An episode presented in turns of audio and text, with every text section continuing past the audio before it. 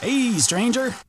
The Opus is moving out and into a new season as we continue to explore the ongoing legacy of music's most iconic records. I'm your host, Adam Unz, and this season we're celebrating the 45th anniversary of Billy Joel's fifth studio album, The Stranger, a record whose critical and commercial success catapulted the piano man to superstardom. Helping us explore this classic collection are artists like Billy Joel's drummer Liberty DeVito, Regina Spektor, Andrew McMahon in the Wilderness, Rozzi, Lissie, the Arkells, Bayside's Anthony Raneri, and Ben Folds. Great music shapes lives, shakes rafters, and embeds itself into our culture. So let's find out why only the good die young as we deep dive into The Stranger. The new season is out now and is brought to you by the Consequence Podcast Network and Sony Legacy Recordings. Find us at consequence.net or wherever you get your podcasts. You know how to book flights and hotels. All you're missing is a tool to plan the travel experiences you'll have once you arrive. That's why you need Viator. Book guided tours, excursions, and more in one place. There are over 300,000 travel experiences to choose from, so you can find something for everyone. And Viator offers free cancellation and 24 7 customer support for worry free travel. Download the Viator app now and use code Viator10 for 10% off your first booking in the app. Find travel experiences for you. Do more with Viator.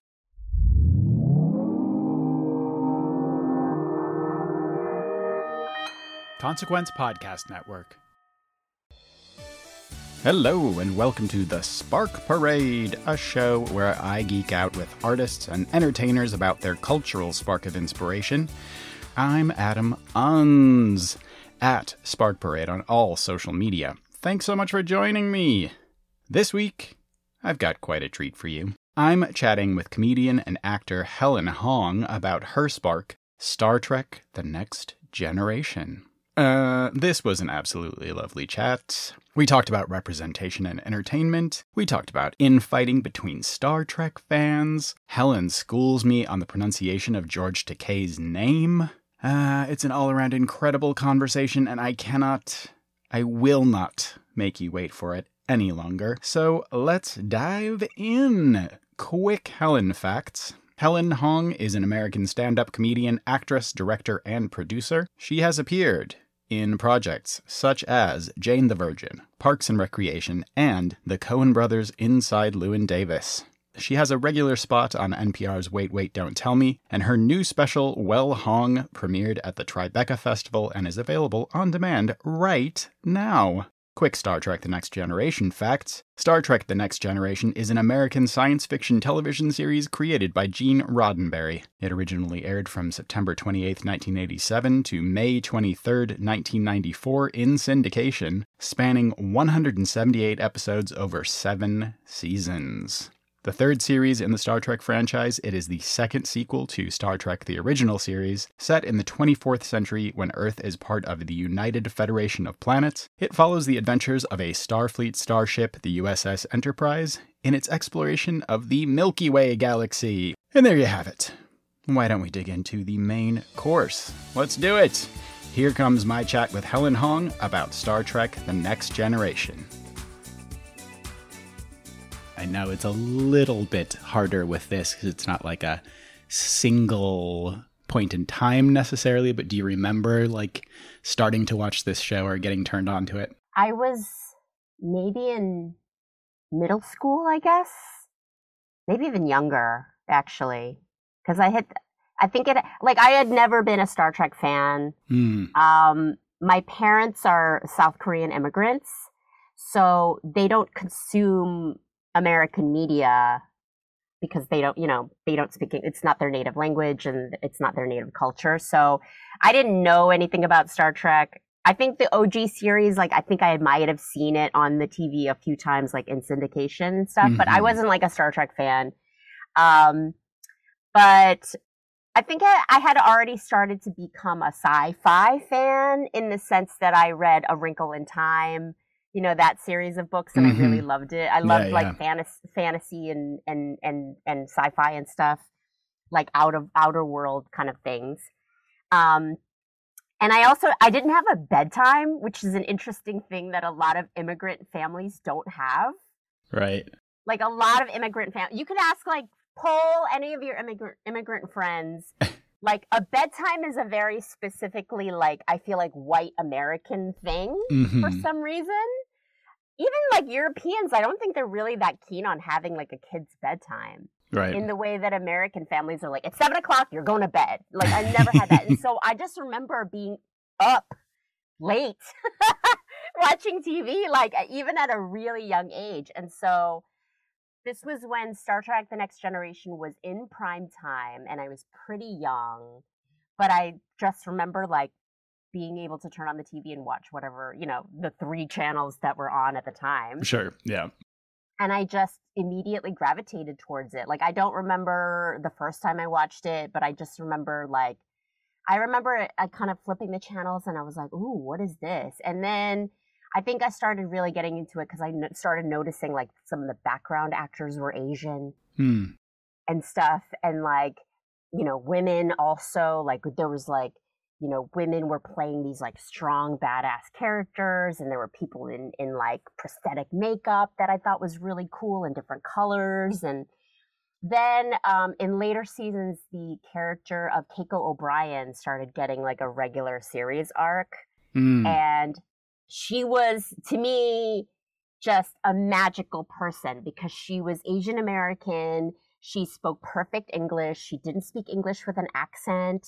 She wasn't like a Chinese food restaurant worker or doing kung fu, which is at the time in the 90s, like that's all the Asian characters were, you know, that's all the Asian characters you could see on TV were like, they either had heavy accents and they were like waitresses at the Chinese food restaurant or they were doing kung fu. Hmm. And so for me, just seeing her was super magical. I was like, oh, she's like me. She Mm. speaks perfect English and she doesn't do kung fu.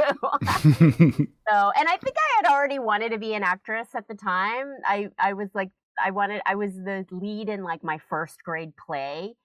And I was like, ooh, I like being the center of attention and I like being on stage and I like having people, all these like eyes on me. So I think I had already like wanted to be an actress and had told had taken like drama classes in, in middle school and it, I remember one time I was I came home from drama class in middle school and went to my parents was like I want to be an actress.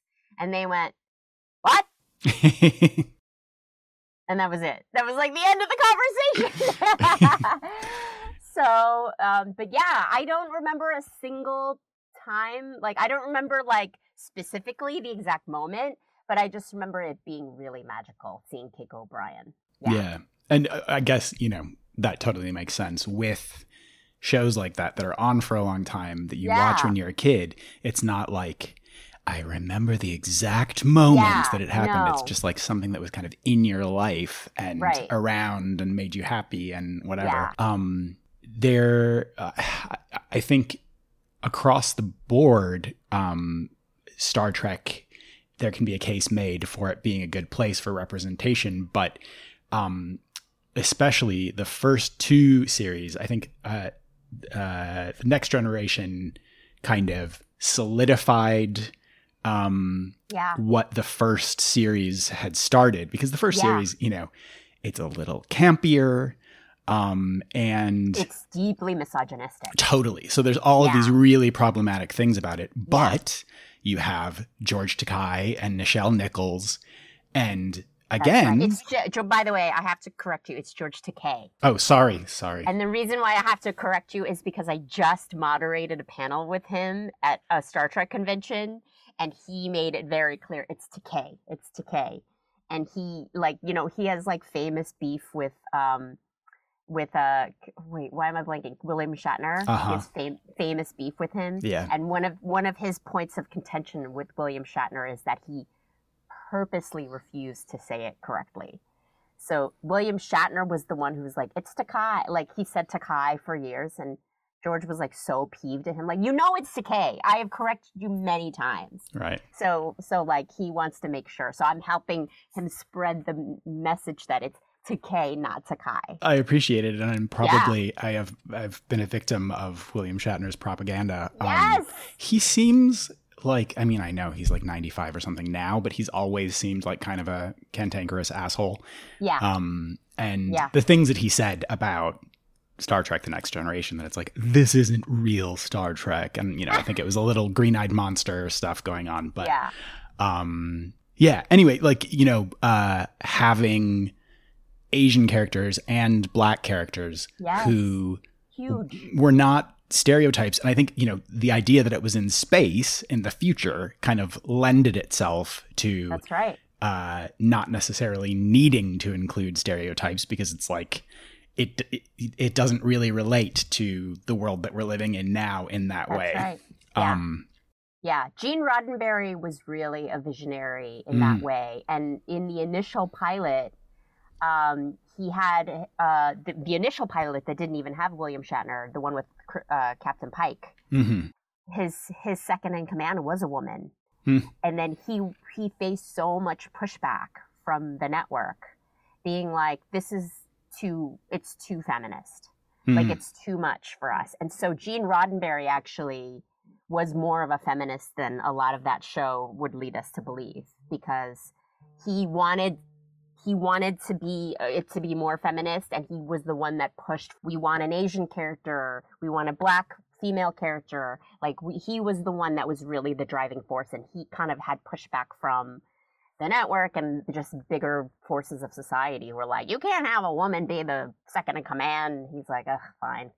Right. you know, so he tried to fight his battles and he did. He, he really, I mean, the fact that George Takei was in the 60s an Mhm. Asian American character that was not stereotyped and Michelle, you know, Michelle Nichols, like, huge props to him for that. Yeah.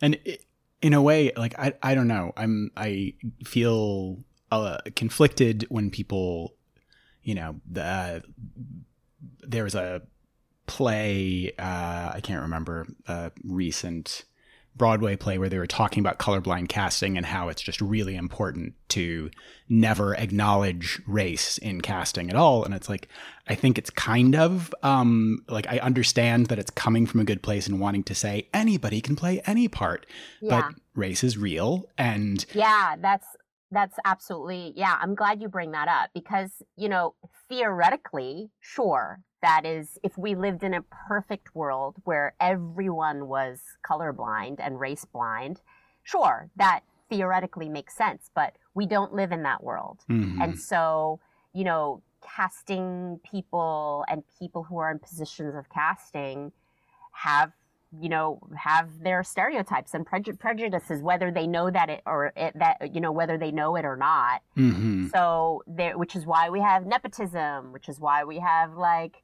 you know like oh my friend would be great in that well your friend happens to be a white guy right. because you're a white guy and most hence most of your friends are white guys so that's the danger with that is that Mhm. we don't live in a col- colorblind world. We wish that we did, but we don't. And so, barring that we don't live in a colorblind world, then you can't have colorblind casting. It doesn't exist. right. So then, so then the second best thing is purposely, you know, just being mindful. Mindful casting, I would say, right. is is what is the is what we should have. And in a situation like this, where uh, again, because it's you know set in the future, it's uh, you know intergalactic space travel. The idea, and I, this was another thing that Gene Roddenberry was very specific about, like avoiding interpersonal con- conflict Right. amongst the crew. That it was like he didn't want any any drama or conflict. He his vision was that in the future everyone had was enlightened enough to Right. have moved past interpersonal conflict with the people they knew. So removing all of that kind of it doesn't allow room for Yeah, racism or um, you know it, it is that ideal world where people Yeah. you know the, the differences that people notice is like oh this is somebody who's an alien um, rather than Right. the differences between people Well, that's what um that I've I've watched a lot of documentaries and like you know like oral histories of of, of like the, the history of Star Trek and stuff, and that's what um the powers that be say that was missing in the first two series of Star Trek, the original series and the Next Generation, is that Gene Roddenberry specifically said we can never have interpersonal conflict amongst the crew Mhm. and that's why a lot of people find like Deep Space Mo- Deep Space Nine and some of the uh, set, you know the the later series to be more appealing because they were able to address things like racism in the Mhm. sense racism and and tribalism because uh, that those series were more of a departure from Gene Roddenberry's vision, mm-hmm. where yeah, you know, Deep Space Nine, like you do have like interpersonal conflict because it's it's like thinly veiled, you know, race and tribal and cultural like conflict comes in of these people that are forced to work with each other on this space station and things like that. Whereas, you know, the next generation was a little bit glossed over. Right. You know, with that stuff where it's like, oh, you know, we don't we don't we never have problems with each other. Well, obviously coworkers of different backgrounds are definitely going to have problems with right. each other. So, right. Especially if you're living on a ship 24 7 for years and years and years. Oh, totally. you're gonna have beef with some people right so right. yeah. And it's like i don't i don't think there's ever going to be a stage in evolution where human beings are going to move past being irritated with each other so 100% um, 100% i mean i will say uh the utopia of of Star Trek The Next Generation in that in the sense that there's no money, mm-hmm. there's no poverty, and everybody's basic needs are already met. So like we have replicators, nobody's hungry, nobody's wanting for food or the basic necessities of life. Mm-hmm. Yeah, if you live in that, if we all lived in that society suddenly, like there would be way less interpersonal conflict. Because I'm right. like, if I don't have to worry about a roof over my head and food and water and clothing, sure. Like, I, I do really feel like, yeah, we'd all be way more chill. yeah. I guess but, it, you know if your biggest worry is being uh, thrown out of the airlock, then um, you're probably focused on that.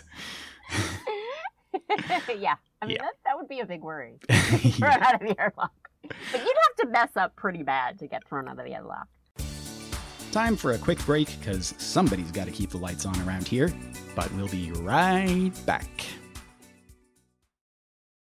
When you need mealtime inspiration, it's worth shopping Kroger, where you'll find over 30,000 mouthwatering choices that excite your inner foodie. And no matter what tasty choice you make, you'll enjoy our everyday low prices, plus extra ways to save, like digital coupons worth over $600 each week. You can also save up to $1 off per gallon at the pump with fuel points. More savings and more inspiring flavors make shopping Kroger worth it every time. Kroger, fresh for everyone. Fuel restrictions apply. Save big on brunch for mom, all in the Kroger app. Get half gallons of delicious Kroger milk for 129 each, then get flavorful Tyson natural boneless chicken breasts for 249 a pound, all with your card and a digital coupon. Shop these deals at your local Kroger, less than 5 miles away, or tap the screen now to download the Kroger app to save big today. Kroger, fresh for everyone. Prices and product availability subject to change. Restrictions apply. See site for details.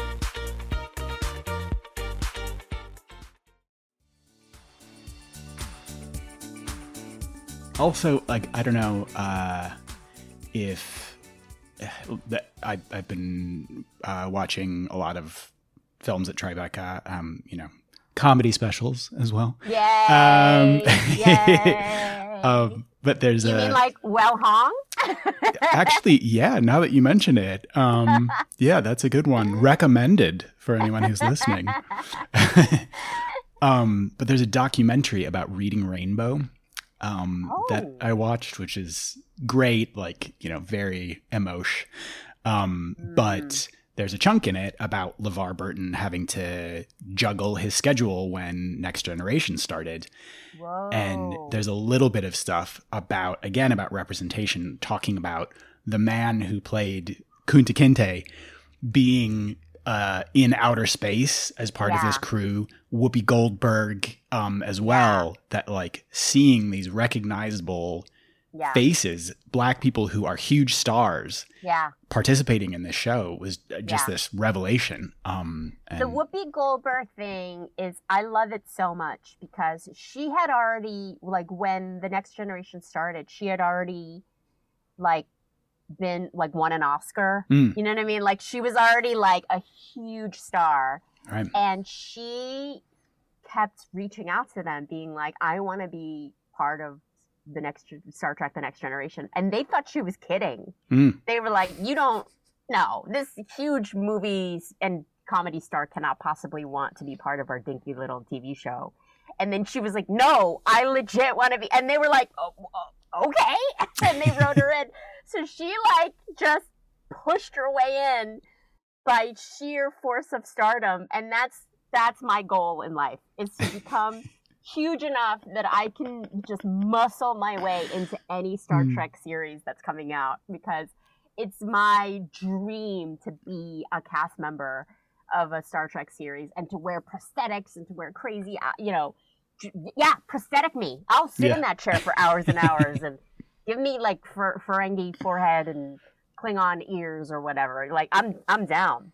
Yeah. So uh, that's like my goal is to just become a huge enough star to be like, I am betting on Star Trek. yeah. I think that's a solid career plan. So, you know, let's make it happen. Yeah. Um, yeah. j- Uh, uh, another thing. I mean, this is uh, silly. Aside, another thing about that documentary is they there's just a tiny moment where they have an episode of Reading Rainbow that they go on to the Star Trek set, and one of the special effects guys is explaining the very high tech effects that they use when people are beaming in and out, and it's like a beaker of water with glitter thrown into it and they just swirl it around and he's like you put in the No. sparkles and then it no, goes woo That's yeah. Yeah. That's amazing. That's Um, awesome. yeah. I want. I'm looking forward to seeing that. Did that, did that just premiere at Tribeca?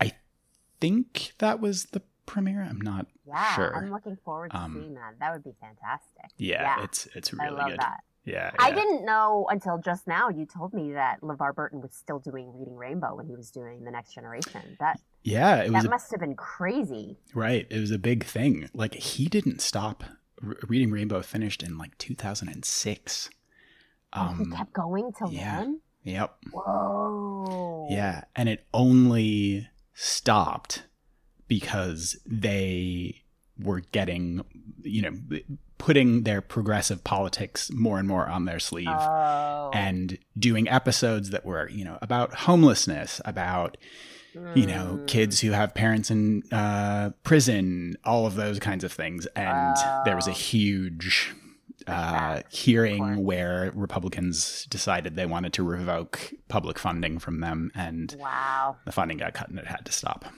So, The worst. yep, Yeah. Agreed. Can't agreed. expose. We can't expose children No, to this. to this reality. Whatever. Yeah. Exactly. exactly. Exactly. I. Mm. That's so crazy to me. Like I just had um, a 14 year old kid in the front row of a show that I just did recently, and if you've seen my special Well Hong, please watch it. By the way, if you Mhm. haven't seen it. Yes. I am not a clean comedian. Mhm. I am like I love cursing. It's like my favorite activity. So there's a lot of cursing. There's a lot of like sexual content. Like I'm just basically ratchet, like a ratchet bitch. And, and I say that in a loving way. yes. Yeah. Um, but so so there so in the so I'm at this live show. This is like literally this past weekend at my show in Washington D.C. And this dad had brought all three of his kids, and one of them was 14, and they were sitting in the front row. And I was like doing all this ratchet material. And then I find out he's 14, and I'm like, Is there anything that I have said today that you have never heard of? And he's like, Nope. And that's like, that, like, what? What? Like, hello, parents.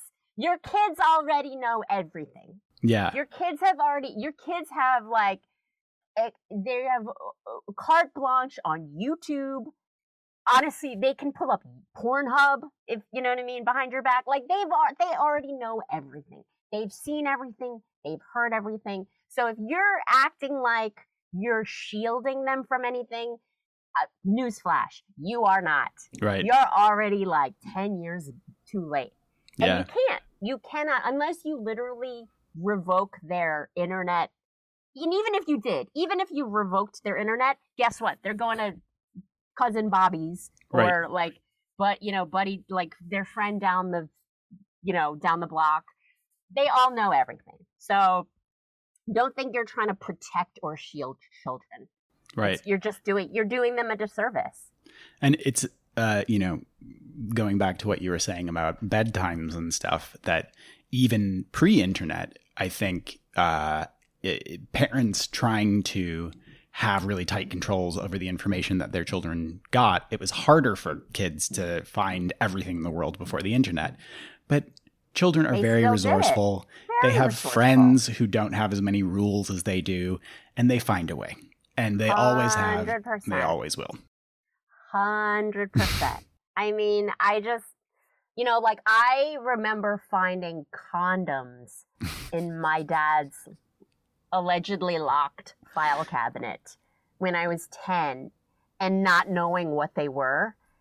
Just being like, what are you know, like it was like one of those like str- like row of condoms, being like, what is this? And then kind of realize, remembering that, and then years later being like, oh shoot, that's what they were. you know what I mean? But you you can't, parents, come on, yeah. the the best thing you can do is to teach them and to help them make their own um, assessments and decisions about those things and help them understand because if you're not helping them understand then who knows where they're getting their info so Right.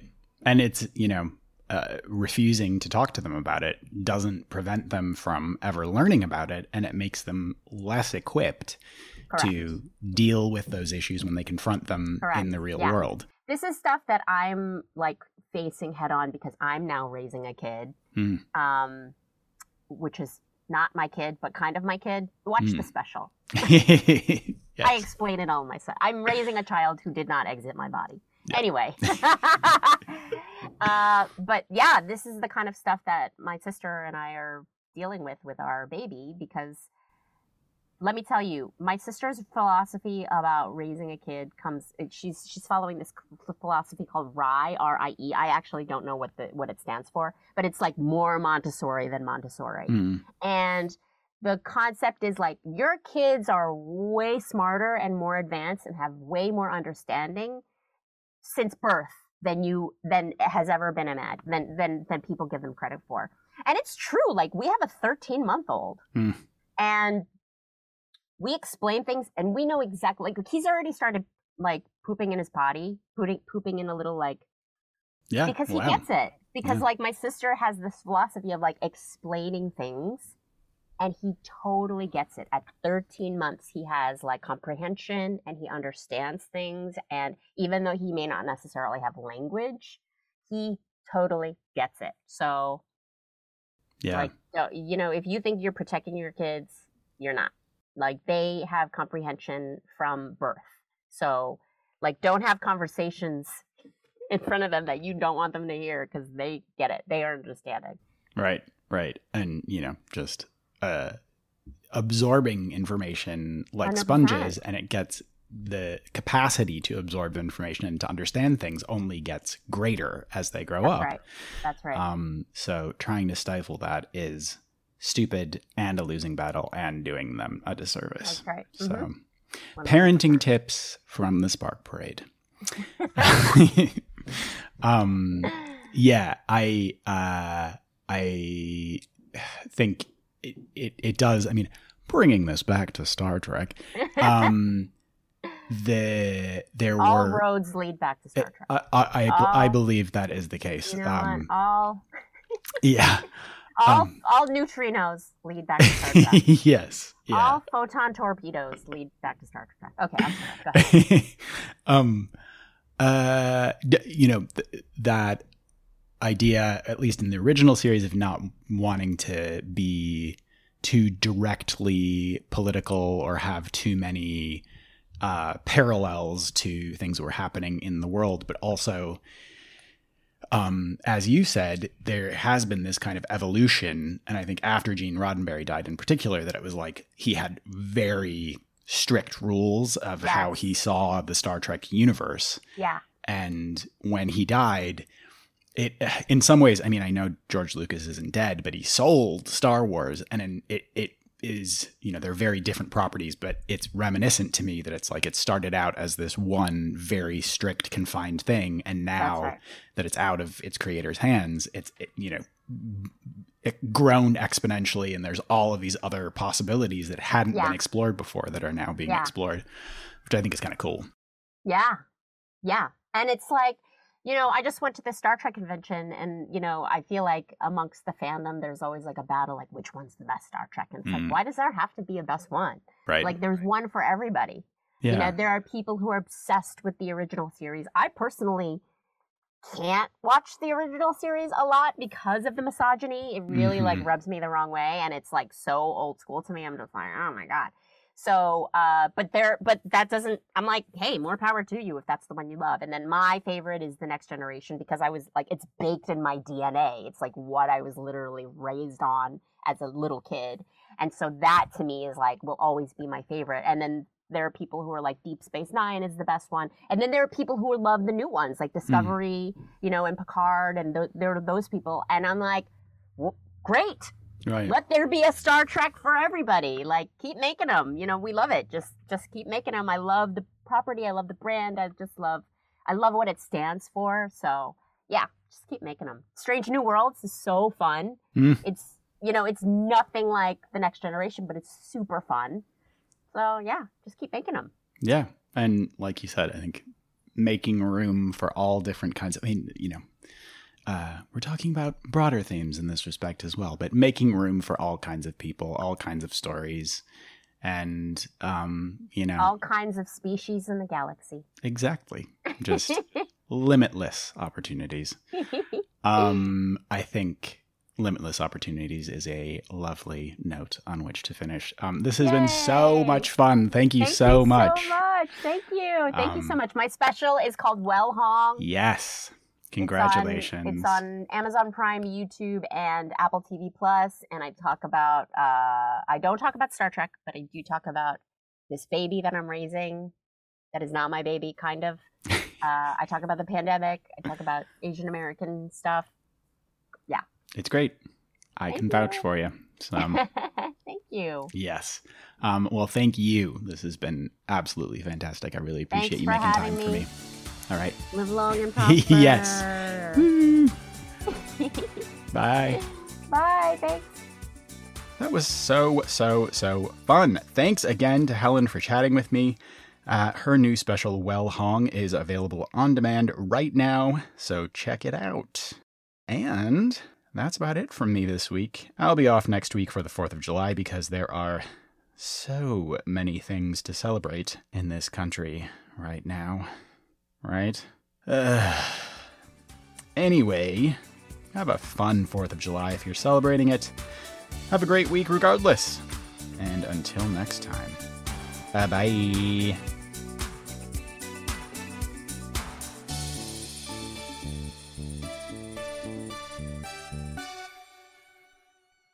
Prescription products require completion of an online medication consultation with an independent healthcare provider through the LifeMD platform and are only available if prescribed. Subscription required. Individual results may vary. Additional restrictions apply. Read all warnings before using GLP 1s. Side effects may include a risk of thyroid C cell tumors. Do not use GLP 1s if you or your family have a history of thyroid cancer. If you've struggled for years to lose weight and have given up hope, did you know you can now access GLP 1 prescription medications at trylifemd.com? We're now offering eligible patients online access to GLP 1s, the breakthrough prescription medication that can help you lose body fat and weight. Listen to what people are saying. It's fun to put on jeans that you couldn't get into six months ago. Every morning, I look forward to getting on the scale. For anybody who's struggling with their weight, it's a godsend. And here's the best part your insurance may cover 100% of the cost of your medication. So go to trylifemd.com to have your eligibility checked right now. Get started today at trylifemd.com. That's T R Y L I F E M D.com. When you need mealtime inspiration, it's worth shopping Kroger, where you'll find over 30,000 mouthwatering choices that excite your inner foodie. And no matter what tasty choice you make, you'll enjoy our everyday low prices, plus extra ways to save, like digital coupons worth over $600 each week. You can also save up to $1 off per gallon at the pump with fuel points. More savings and more inspiring flavors make shopping Kroger worth it every time. Kroger, fresh for everyone. Fuel restrictions apply.